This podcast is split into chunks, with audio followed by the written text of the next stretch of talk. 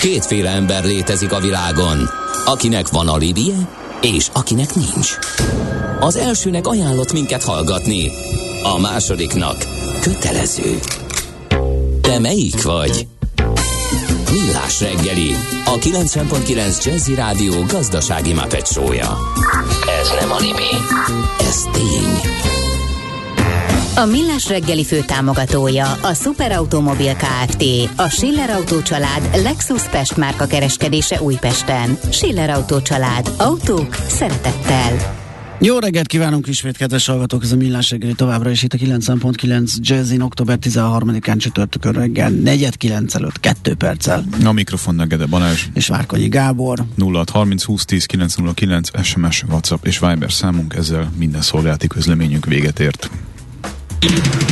Budapest legfrissebb közlekedési hírei, itt a 90.9 jazz Következő szolgálati közleményünk. Na igen. Ki is jegyzeteltem itt a zene alatt, mert annyi minden jött a kedves hallgatóktól ezúton is köszönjük szépen. Albert Irsai út a Kincsemtől áll. Uh-huh. Kellemetlen. Blaha Erzsébet híd felé egy sáv járható csupán, tehát a keleti áll minden. Ez már egy fél órával ezelőtt, és ezt többen is írták. Aztán van három darab sebességmérés. Oh. Ráel út, Dózsa György út, uh, Hungária között Trafi belváros felé. Ferihegyi négy, négysávoson szolgálnak és mérnek, illetve Szentendrén a rendőrség előtt Lányfalu felé mérnek. És az m 0 sem túl rózsás a helyzet, az autó déli szektorán az M1-es autópálya felé halásztelek térségében egy kis, autó, kis teherautó kiégett. A 17-es kilométernél a gyűjtő elosztó sávot lezárták, a nézelődés és az erős forgalom miatt több kilométeres a torlódás. Távolabb, szintén az M1-es autópálya felé az 1-es kilométernél két személyautó ütközött össze, a belső sávot zárták le. Tisztelt adózó! Megállapítás nyert, hogy az adózás rendjéről szóló többször módosított törvény a továbbiakban ART több paragrafusa is értelmezési nehézséget okoz önnek. E tényállás következtében az ART paragrafusaiban foglaltak nem segítenek önnek adókötelezettségei teljesítésében. Ezért megállapítjuk, hogy a Millás reggeli adózásról érthetően rovata önnek szól. Hallgassa figyelemmel!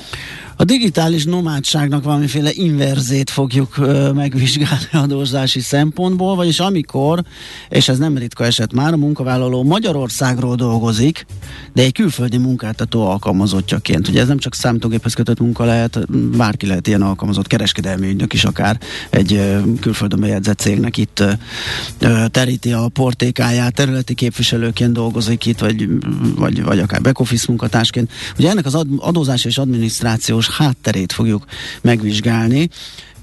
Dr. Mencel Kis Gellért adótanácsadóval, a Leitner Leitner adó menedzserével. Szervusz, jó reggelt! Jó reggelt! Jó reggelt kívánok, szervusztok, és üdvözlöm a hallgatókat is. Na, mennyire gyakori, ugye azt, azt olvasom itt, hogy nem ritka eset, de egész pontosan ez, ezt hogy lehet definiálni, hogy mennyire népszerű ez a, vagy mennyire elterjedt ez a fajta munkavállalás itthon? Én azt gondolnám, hogy itt a 2020-as években egyre gyakoribb, erre egyfelől azért ráerősített ugye a katának a kivezetése Aha. is, de ugye most már nem csak az történik, hogy magyarok mennek ki külföldre dolgozni, hanem bizony fölismerték azt akár a magyarok, akár a külföldi cégek is, hogy tudnak alkalmazni magyar munkavállalót, aki nem jelenik meg abban a külföldi országban, hanem egész egyszerűen Magyarországon, akár az otthonában ül, vagy valamilyen tevékenységből kifolyólag járja az országot. Tehát én azt mondanám, hogy egy egyre bevettebb forma, és egyre jobb jobban terjed az, hogy külföldiek foglalkoztatnak magyarokat Magyarországon. A külföldi mit jelent? Alapvetően EU-s ö, országokat, vagy ilyen szempontból, adózási szempontból nincs differencia, hogy mondjuk én egy mexikói cégnek ö, csinálok mondjuk programfejlesztést itthon? Adózási szempontból nincsen különbség, azonban érdemes tisztában lenni ennek mind az adózási, mind a jogi hátterével is, különösen, hogyha szerződéses viszonyba, azaz munkaviszonyba lépünk egy ilyen társasággal, tehát általánosságban azt mondanám, hogy nincsen akadálya, illetve a munkaviszonyra is az általános szabályok fognak vonatkozni.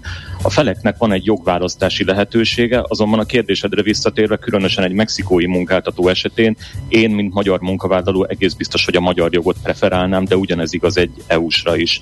Tehát ezzel kapcsolatban megkötés nincsen, viszont az adminisztrációja a történetnek egy kicsit más, mint engedjétek meg azt mondanom, hogy egy normális munkaviszonyban, tehát Persze. magyar a foglalkoztató. Ezt egyébként a munkaadónak is ennyire kézenfekvő, hogy mondjuk a mexikóinak, hozénak, hogy én az itteni munkajoghoz ragaszkodom, és ez szerint készüljön a szerződés?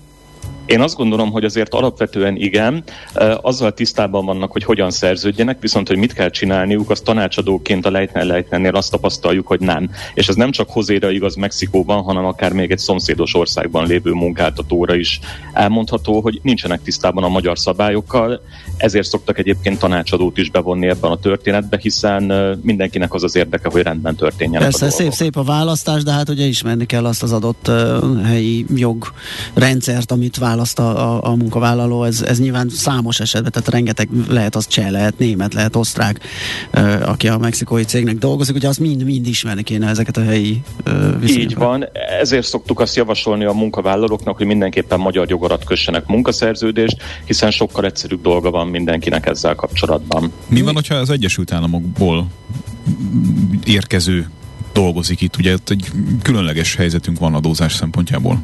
Hát adózás szempontból ott már teljesen más a helyzet, hiszen a személy szintjén kell mindig megnézni az adózást, de hogyha most visszatérünk az arab kiindulási példához, amikor a munkáltatónk van külföldön, akkor Magyarországon a munkavállaló olyan értelemben nincsen más helyzetben, hogy pontosan ugyanazokat az adókat és a járulékokat kell megfizetnie.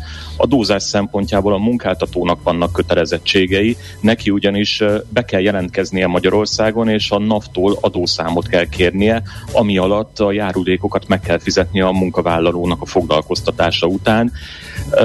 Ez egy kötelezettség, azonban nagyon fontos elmondani, hogy kikényszeríteni sajnos nem minden esetben lehet, és ez jelenthet akár negatív következményeket a munkavállalóra is azonban a, a jogszabály ugyanúgy vonatkozik a külföldiekre. Tehát ilyen szempontból nincsen különbség, hogy a munkáltató Amerikában található, Németországban, Csehországban, Szlovákiában, a szabályok mindenkire egyaránt vonatkoznak.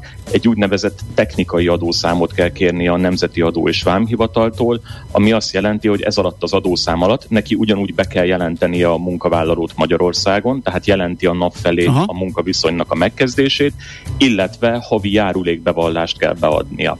Ami talán egyetlen egy érdekes különbség lehet, hogy amíg egy hagyományos munkavállaló, tehát aki magyar munkáltatóval áll kapcsolatban, tulajdonképpen nem csinál semmit, és ha nincs más típusú jövedelme, hátradőlhet, ugyanis levonják tőle a személyi jövedelemadót, és arról adatot szolgáltatnak az adóhatóság felé, év végével pedig megkapom a bevallási tervezetet, és vagy elfogadom, vagy ha nem fogadom el, de nem módosítom, akkor is az hatályosul. Na most ebben az esetben, amikor külföldi foglalkoztató van, ő is levonja az eszéját, és megfizeti az adóhatóság felé, azonban ezt nem a saját nevében fogja megtenni, hanem a munkavállalónak a nevében teszi meg, ami azt jelenti, hogy szépen gyűlik-gyűlik ez a bizonyos levont személyi jövedelemadó előleg, viszont kontrolladat ezzel kapcsolatban nincsen, ugyanis a munkáltató csak a járulékot vallja be, Cserébe, amikor a magánszemély megcsinálja a személyi jövedelemadó bevallását ugye a következő év májusában, akkor neki erről a jövedelemről ö, adatot kell szolgáltatnia, Világos. hiszen kontrolladat nincsen a NAV-nál,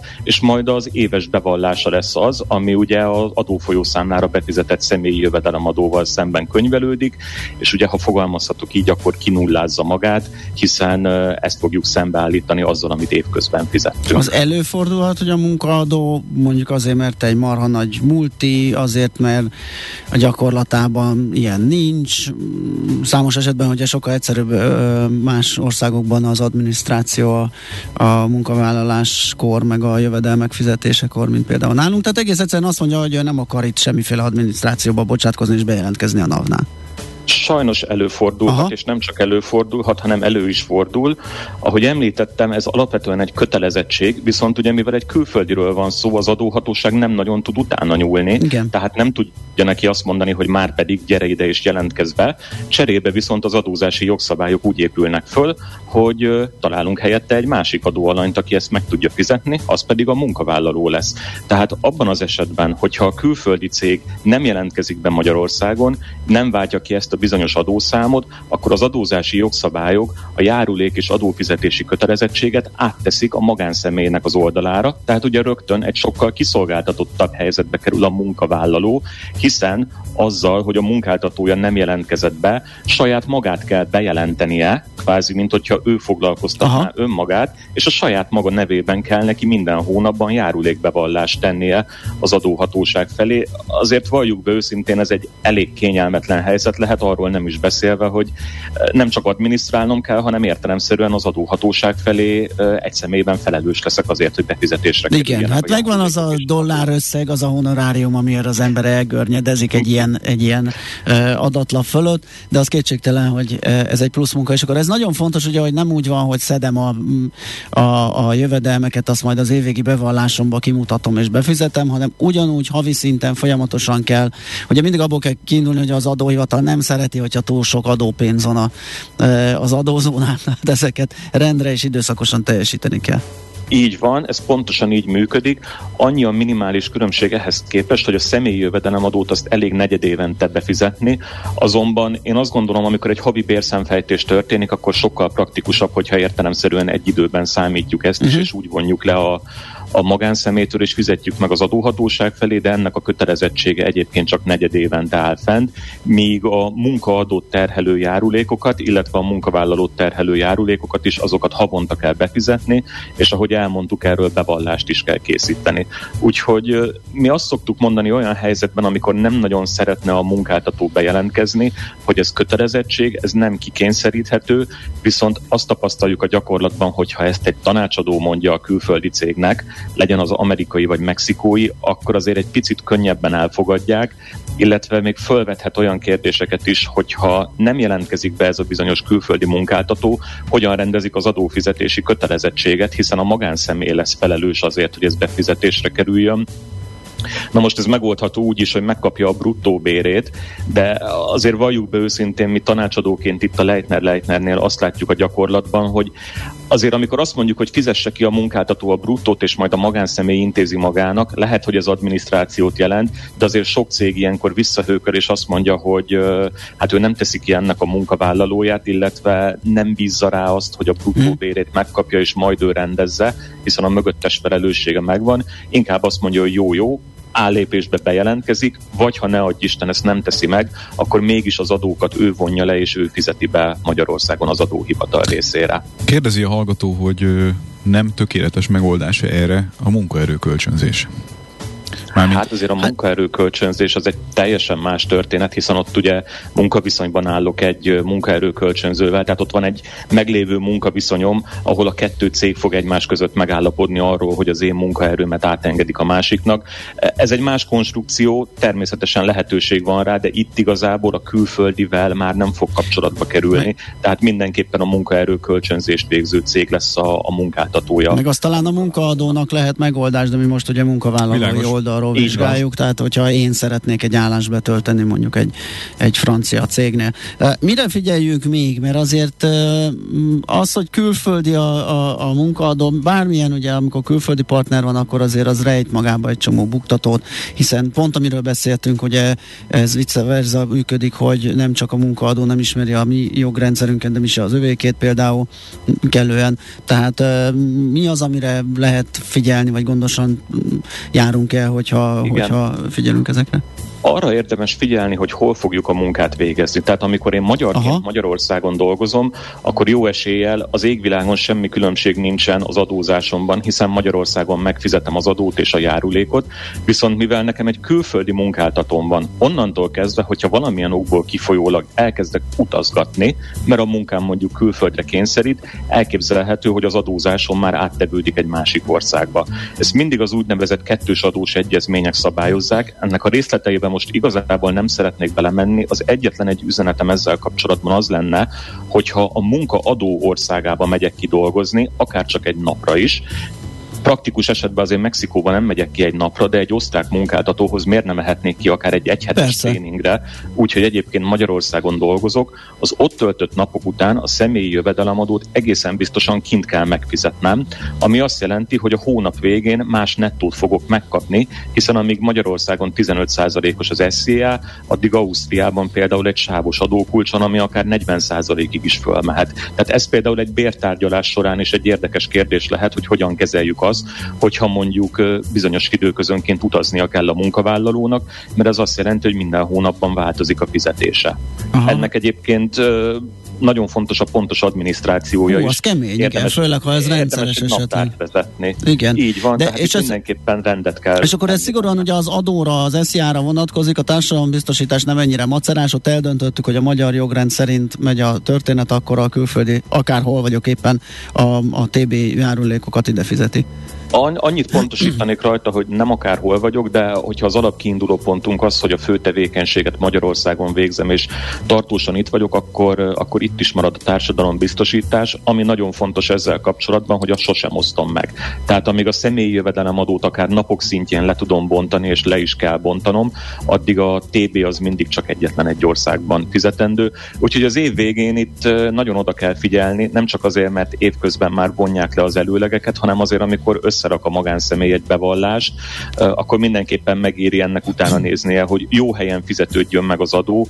Ebben azt gondolom, hogy egy tanácsadó mindig tud neki segíteni, Igen. de érdemes arra figyelni, amikor hirtelen nyakamba veszem a világot, és elindulok munkát végezni. Hát ez tényleg csak jó nagy fizetésért éri meg. Milyen egyéb kockázatokra lehet, vagy kell figyelni? Mm, nem is tudom, mire lehet gondolni. Például az, az nem tudom, mennyire védhető, elkezdem a munkát, és egyszer csak nem fizet a, a, a munkaadó. Hát gondolom, ezek már hát olyan jogi esetek, ami már igen. túlmutat Értelemszerűen ugye azt a munkaszerződést igen. azt rendezni fogja, és természetesen erre bírósági út rendelkezésre áll, ezért is érdemes egyébként akár a magyar jogot kikötni. Én még kettő témát emelnék ki, amire érdemes figyelni attól függetlenül, hogy nekem külföldi munkáltatom van, egy, talán ha mondhatom így, egy téveszmét szeretnék eloszlatni, ugyanis magyar munkaszerződés alapján forintban kell meghatározni és kifizetni is a bért. Tehát attól, hogy nekem van egy amerikai munkáltatóm, magyar munkaszerződéssel dolgozok, nem mondhatom azt, hogy USA dolláros a fizetésem, mert a magyar munkatörvénykönyvét alkalmazom, ami bizonyos kivételektől eltekintve úgy rendelkezik, hogy megállapítani is forintban kell, illetve értelemszerűen kifizetni is forintban kell a munkabért. Ez az egyik, amire megéri figyelni. Itt természetesen lehet még a szerződésben uh, akár egy fix árfolyamot kikötni, uh-huh. vagy egy kiigazítást alkalmazni. A másik, amire megéri figyelni, és ez már inkább azt mondanám, hogy a munkáltatót érinti, és nem a munkavállalót. Ugye azzal, hogyha egy külföldinek van egy munkavállalója Magyarországon, azzal egy icipicit valahogy beteszi a lábát az országba, hogyha fogalmazhatok így. Itt azért érdemes utána menni egészen pontosan, akár egy szakértőnek a bevonásával is, hogy milyen tevékenységet végeznek, az mit eredményez, egyáltalán elegendő-e ez a bizonyos foglalkoztatási forma, vagy pedig eljutunk oda, hogy nem csak a bérjárulékokat kell megfizetni, hanem az egyéb adózási szabályok alapján ne adj Isten már akár egy áfa kötelezettsége is lehet a munkáltatónak Magyarországon, vagy akár társas gazdasági adófizetési kötelezettsége is keretkezhet arra tekintettel, hogy munkavállalója és tevékenysége van Magyarországon. Ezek a kérdések azért egy hosszú távú foglalkoztatás esetén fölmerülhetnek. Ez nem a munkavállalót fogja érinteni, de érdemes rá felhívni a figyelmet, különösen, hogyha kapcsolatban vagyunk a külföldi céggel, akár mint tanácsadó, hogy ezeknek megéri utána menni, hogy minden adófizetési kötelezettség rendben és a jó országban történjen. Világos. Hát izgalmas terület. Azt hiszem kiderült, hogy, hogy nagyon oda kell figyelni, és észnél kell lenni. Így és van. jobb segítséget igénybe venni, mint magunk ö, ellavírozni itt a, a, az adminisztrációs tengerbe. Gellért, nagyon köszönjük, hogy beszélgettünk erről.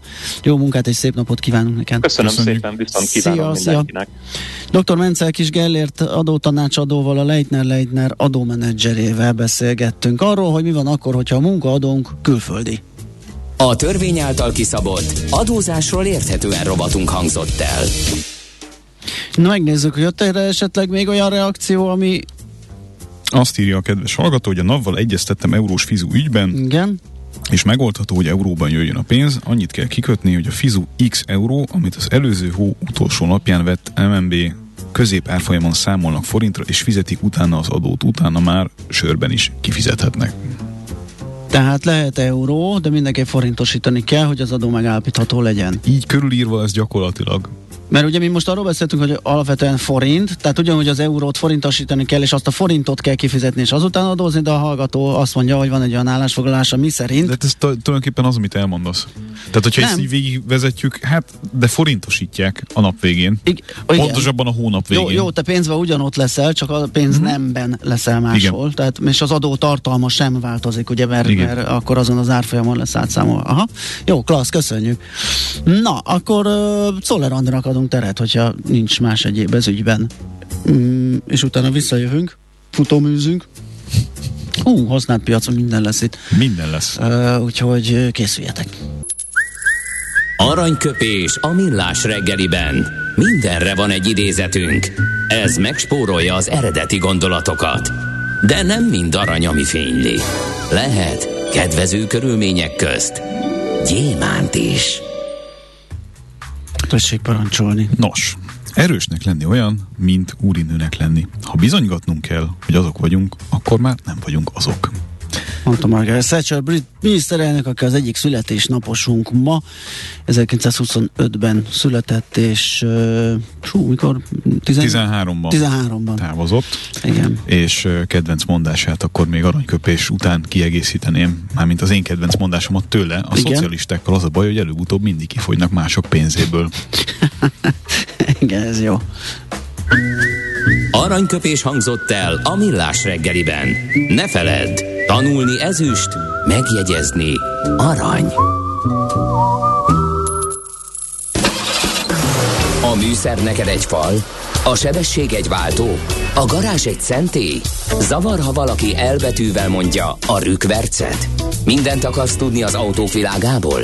Akkor neked való a millás reggeli autós rovata. Futómű Autóipari hírek, eladások, új modellek, autós élet. Kressz.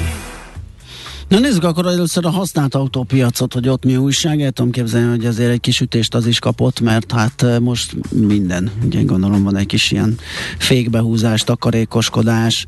Itt ugyanúgy, mint a lakáspiacon, ugye a finanszírozás és a finanszírozói kamatok emelkedése oh, simán beüthetett. De még mennyire? Ugye? Igen, nem tudom, hogy a lakáspiacon milyen helyzet, mennyi most egy átlagos ö, kamat mondjuk egy lakásra. Hát az átlagot nem tudom, a volumen tudom, hogy a kihelyezések száma az drasztikusan Csökken. esett. Tehát, igen, hasonló igen. tapasztalatunk a, a, az autópiacon is. Ugye az elmúlt másfél-két évben, legalábbis a pontosabban megfogalmazva a Covid utáni első felpattanás óta azt lehet látni és hallani, és erről is beszéltünk itt többször, hogy a gazdaság egészére is jellemző általános áruhiány egy nagyon erős kereslettel párosulva egy, egy olyan hatást ért el, hogy értelemszerűen fölmentek az árak. Uh-huh. Kevesebb az elérhető autó, Igen. a kereslet stabil, Egyébként is drágulnak az autók alapvetően más okok miatt is, legalábbis az új autók. Ennek ugye van egy tovagyűrűző hatása a használt piacra is, ez megint csak értelemszerű. És, Meg hát a kevesebb új autó, kevesebb használt autót generál, pontosan. kisebb lesz a kínálat. Pontosan. Viszont autót meg ugyanannyian szeretnének venni, vagy szeretek volna eddig, mert Úgy ugye, nagyjából igen. azért most már lehet, hogy ott is van. Most más a helyzet. Is, igen. igen. Tehát általánosságban a, azt lehetett látni, hogy a, a tranzakciók száma az úgy alapvetően egyébként egyébként az előző évekhez képest némiképpen csökkent, uh-huh. hiszen kevesebb új és kevesebb használt autó is ment el úgy általánosságban Európában, meg egyébként hazánkban is.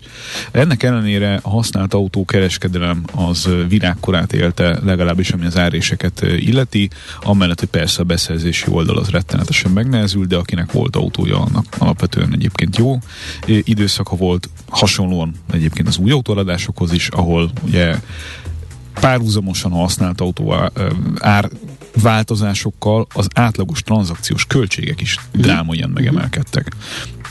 És látható és sejthető volt, hogy ennek előbb-utóbb vége lesz. Ennek előbb-utóbb akkor is vége lett volna, hogyha nincsen recesszió, hiszen ez nem egy normális állapot, és nem egy tartósan működtethető állapot, hogy egy ilyen hiányjellegű dolog alakul ki, és ez a végtelenség Igen. emeli fel az árakat. De most úgy tűnik, hogy egy ilyen, egy ilyen hideg elvonóra megy a, a, az egész autópiac, mert ezt az egész túlfűtött helyzetet, ezt a gazdasági recessziónak a rémképe, ez gyakorlatilag egyik egyik napról a másikra megszüntette. És ez látszik a számokból is. Egyébként itt a használtautó.hu, mint legnagyobb magyar használt autós portál sajtóközleményét ajánlom figyelmébe mindenkinek, aki, aki, aki nézni akarja itt a akar, igen. számokat. Ugye egyfelől nagyon világosan látszik, hogy az átlagárak azok drámaian nőttek.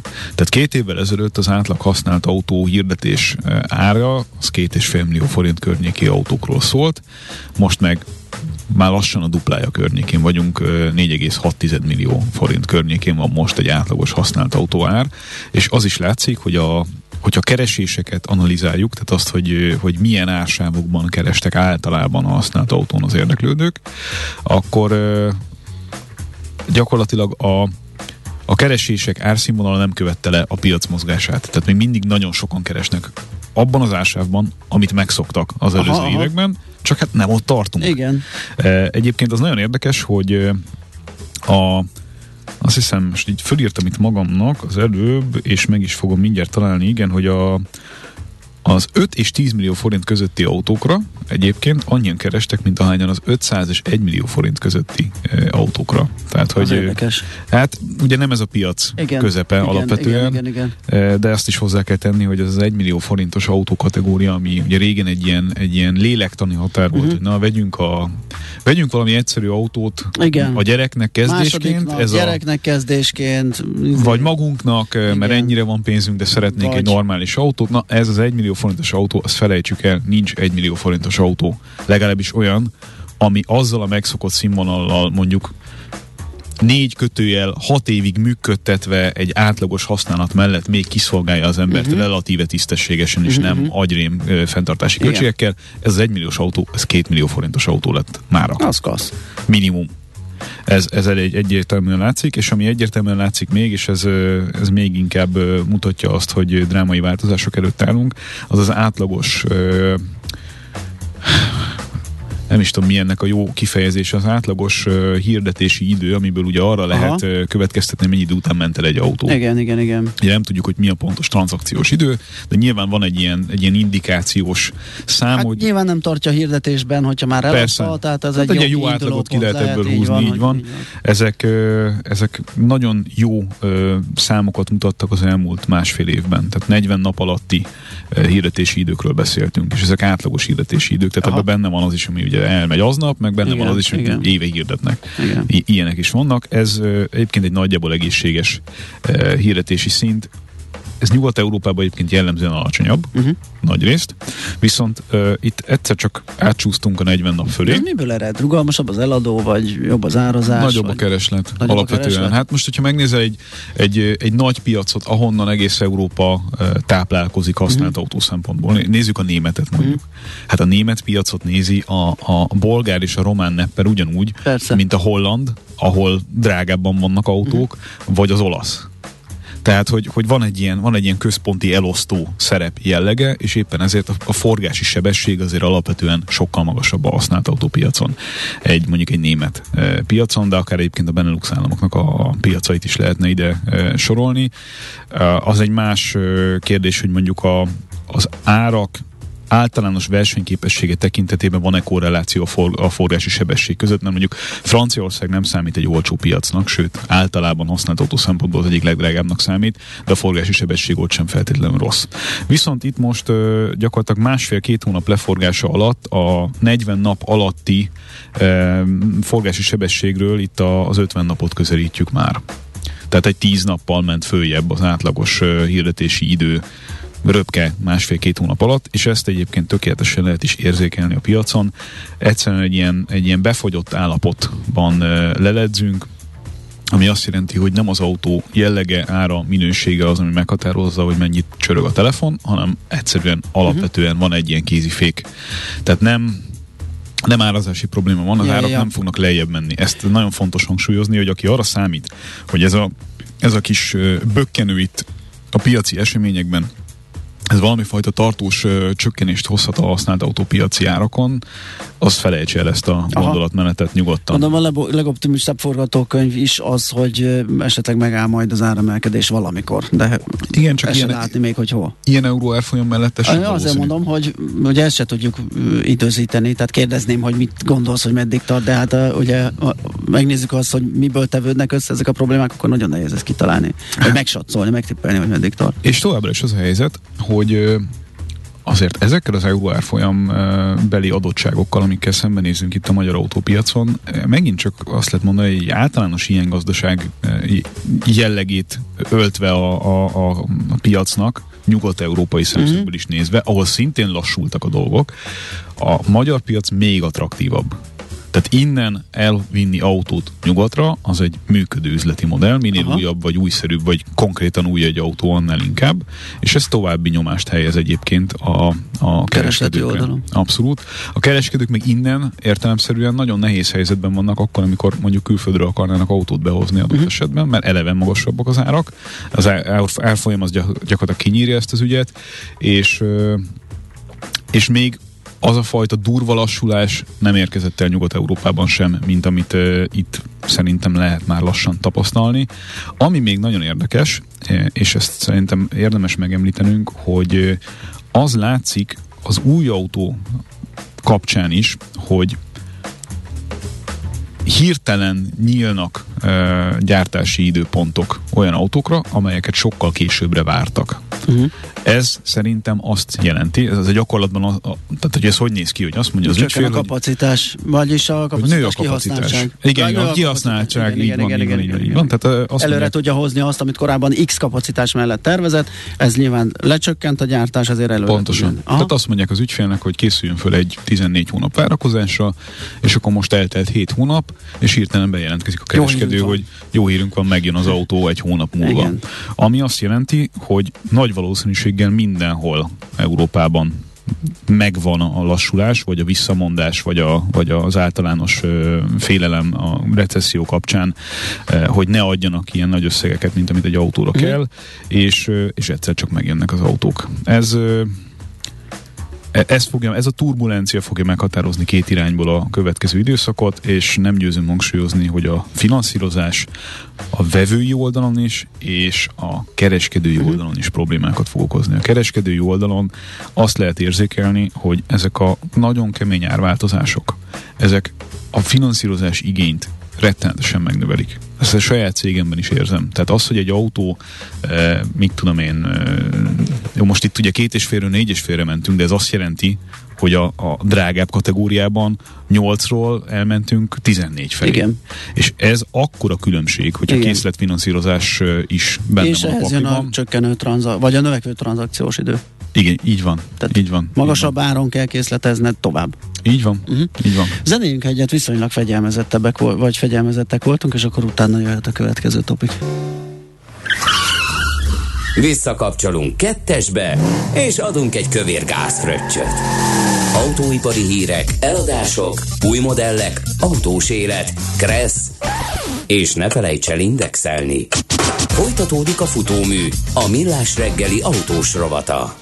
Na, hát akkor értelmszerűen megyünk is tovább, és azt mondtuk, hogy akkor nem a Renault Nissan, vagy hogyha esetleg jut még időnk, akkor egy pár szót mondhatunk róla. Igen, de közben itt jött egy, egy olyan hír, amin én őszintén meglepődtem, de mm, és még csak azt sem mondom, hogy bármifajta káröröm van bennem, vagy ilyesmi, mert erről szó nincsen, de hogy mégiscsak olyan, mint hogyha így a politikusaink kezdenék megtalálni a józan eszüket Európában, legalábbis ami a briteket illeti. Ugye ott 2030-ra hozták volna előre azt, amit az EU 2035-re tervez, ugye a belső égési motoros autókkal ellátott új autóknak a gyakorlatilag korlátozását, tehát hogy ne lehessen újonnan ilyen autót venni mm. már 2030-tól. Ugye a plug-in hibridek számára lett volna egy 5 éves átmeneti idő, de hogy a tisztán belső égési motorral ellátott autóknak a, a forgalmazását gyakorlatilag az évtized végével befejezték volna. És ugye nyilván ez nagyon jól hangzik, hogyha aktuális politikai korszellemet nézzük, csak hát, hogy nem nagyon megvalósítható az a helyzet, és erre rájöttek, úgy tűnik a brit képviselők is, hiszen De még csak a fel... Ja, igen. Na, ezt akartak nézni, a felismerés született meg, vagy valamit Nem, hát ez, is. ez egy olyan korban élünk, ahol a politikai aktivizmus az úgy tűnik, hogy megelőzi a hatástanulmányok készítését. Hát igen, abszolút. Ezt én mindig csodálattal nézem, és nem értem, hogy, hogy, hogy mikor lettünk ennyire infantilisek, mert hogy ezek azért nem méreható társadalmi és gazdasági változások, Igen. amiket így azért nem ártanak körbejárni, mielőtt így üres szólomokat pufogtatunk arról, hogy mikor mit tiltunk be, meg veszünk el, meg csinálunk máshogy. Szóval az a helyzet, hogy a brit képviselők kezdeményezésére készült egy kormányzati, egy átfogó kormányzati hatástanulmány arról, hogy mi lenne akkor, ha nem változtatnák meg ezt a törvényt. Uh-huh. Tehát, hogy van már törvény, de most Igen. megnézzük, hogy mi lenne, ha nem lenne. Mekkora uh, major up, hogyha ez így végigmegy. És hát arra jöttek rá, hogy elég nagy. Uh-huh. Uh, hiszen a környezeti pozitívum oldalon, tehát hogy mit nyerünk ezzel adott esetben társadalmi szinten, 76 milliárd fontnyi megtakarítást e, tudtak felmutatni. Nyilván a jobb levegőből, meg a mit tudom én, lehetne itt végig sorolni, hogy nem függenek ugye az olajtól olyan mértékben, meg egy csomó olyan ez dolog. Kicsit, kicsit nehéz ez pénzét Igen. tenni. Igen, uh-huh. de Hát így jó, le van vezetve a hatástanulmány, Aha. majd kirakom a, a saját jó. kis blogomra, és akkor ott lehet olvasgatni. Angolul van, tehát szerintem könnyebb lesz közérthetően e, csinálni ezt, mint általában a kis német tanulmányokat, amiket szeretek megosztani, mert angolul azért mégiscsak többen beszélnek. Szóval a káros oldala viszont társadalmilag és gazdaságilag 400 milliárd fontra rúg, tehát mintegy ötszörösen, ötszörösen többbe kerül Aha. ez, a, ez az ügy, mint amennyi hasznot hoz. És azért azt gondolom, hogy amikor környezetről is beszélünk, meg környezetvédelemről, meg egészségvédelemről, meg ilyenekről, akkor vissza kéne térni a józan költséghaszon elemzésnek a kérdésére, De és ez várjál Balázs, ez, ez, ez nem tudom, biztos, mit fogsz, mindig tudom, mit fogsz erre mondani, tudom, mit fogsz erre mondani, de ezt nézd egy másik aspektusból. Értem, hogy, hogy ilyenkor jön az az érv, hogy ne számszerűsítsük uh-huh. ezt a kérdést, de szerintem ezt nem így kell nézni, hanem úgy, hogy adott pénzből, hogy tudjuk elérni a legtöbbet. Aha, világos. És hogyha Ez igaz. így nézed, vagy e- az éremnek Igen. ezt az oldalát fordítod meg, akkor azt tudod mondani, hogy srácok, költsünk el sok pénzt, mert az egészségünk, a környezetünk uh-huh. mindennél drágább, teljesen egyértelmű, csak azt a pénzt költsük el értelmesen. Uh-huh. Uh-huh. Mert hogyha nézzük a, a, a, a rossz oldalát ezeknek a, a kérdéseknek, akkor a végén több kárt fogunk okozni, és ami még rosszabb szerintem hosszú távon, társadalmilag még nehezebben lehet átvinni értelmes változásokat. Tehát nagyobb lesz az ellenállás. Igen.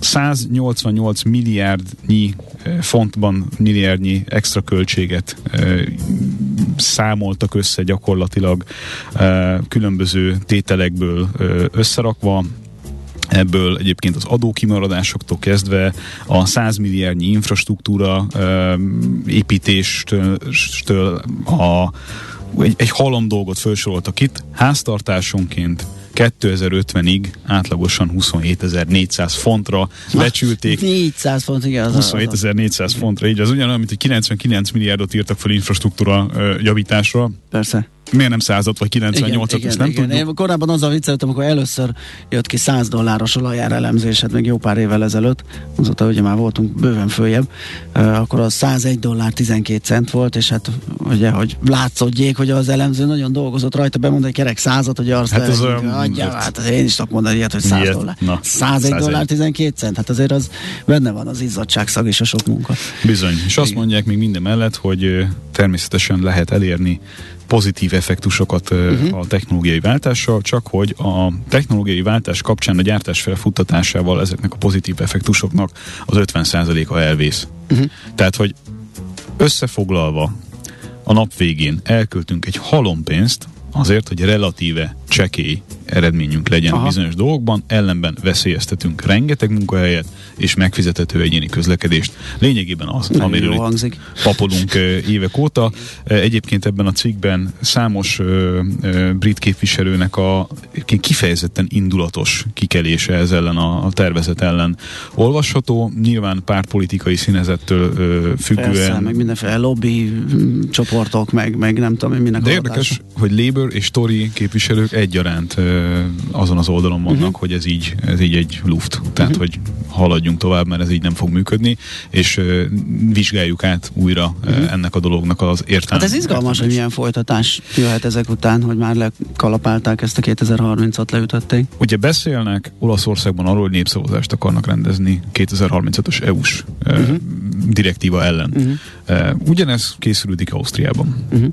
Most már az a kérdés, hogyha itt körülöttünk zajlanak ezek a dolgok, és elkezdődött a széleskörű publikum érzékenyítése különböző cikkekkel, amik az árnyoldalait is bemutatják ennek a transformációs folyamatnak, amit ilyen merev határokkal húztunk meg, akkor mikor jön az a pillanat, amikor az EU is azt mondja, hogy lehet, hogy át kéne gondolni ezt a uh-huh. Mhm. 2035-ös merev történetet, mert hogy több lesz a kára gazdaságilag. Itt, itt olyanokat írnak a, a brit képviselők, hogy egyenesen a, a ökonómiai apokalipszis irányába teszünk lépéseket, csak azért, mert kitűztünk. Jó, hát nyilván egy... ilyenkor kell egy érzelmi színezetet adni neki és nyomatékosítani. Tehát...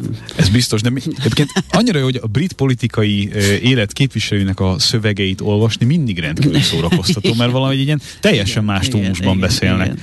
Úgyhogy én ezt nagyon-nagyon Jó, hát nagy ez nagyon, hát nem csodálom, ez az is, ez izgalmas, hogy majd mm, szerintem rendre kitérünk erre, hogyha vannak fejlemények ö, ö, belátható időn belül, mert azt is el tudom képzelni, hogy egy kicsit lassú lesz ez a folyamat, de viszont ötletek, meg, meg tanácskozások, megbeszélések az úgy látszik zajlanak az ügyben, úgyhogy szerintem vissza fogunk tudni rá térni. Mindenképpen. Ö, hát jó. Most lefarkolunk, de jövő héten megint indexelünk és kanyarodunk, előzünk és tolatunk a Millás reggeli autós rovatában. Futómű a világ négy keréken. Túl sok időnk nem maradt, egy esetleg üzenet, hogyha jött erre, akkor uh, arra tudunk reagálni, különben elpályázunk, mert hírek jönnek. Pályázzunk. Jó, Czoller Andrinak átadjuk a terepet, utána jövünk vissza, folytatjuk a millás reggelit, IT rovatunkban a metaverzumról fogunk beszélgetni, mert egyelőre nagyon úgy néz ki, hogy a csoda el lesz napolva. Bátki Zolit fogjuk hívni a pontmos.hu főszerkesztőjét, tehát a következő óra ezzel a témával kezdődik.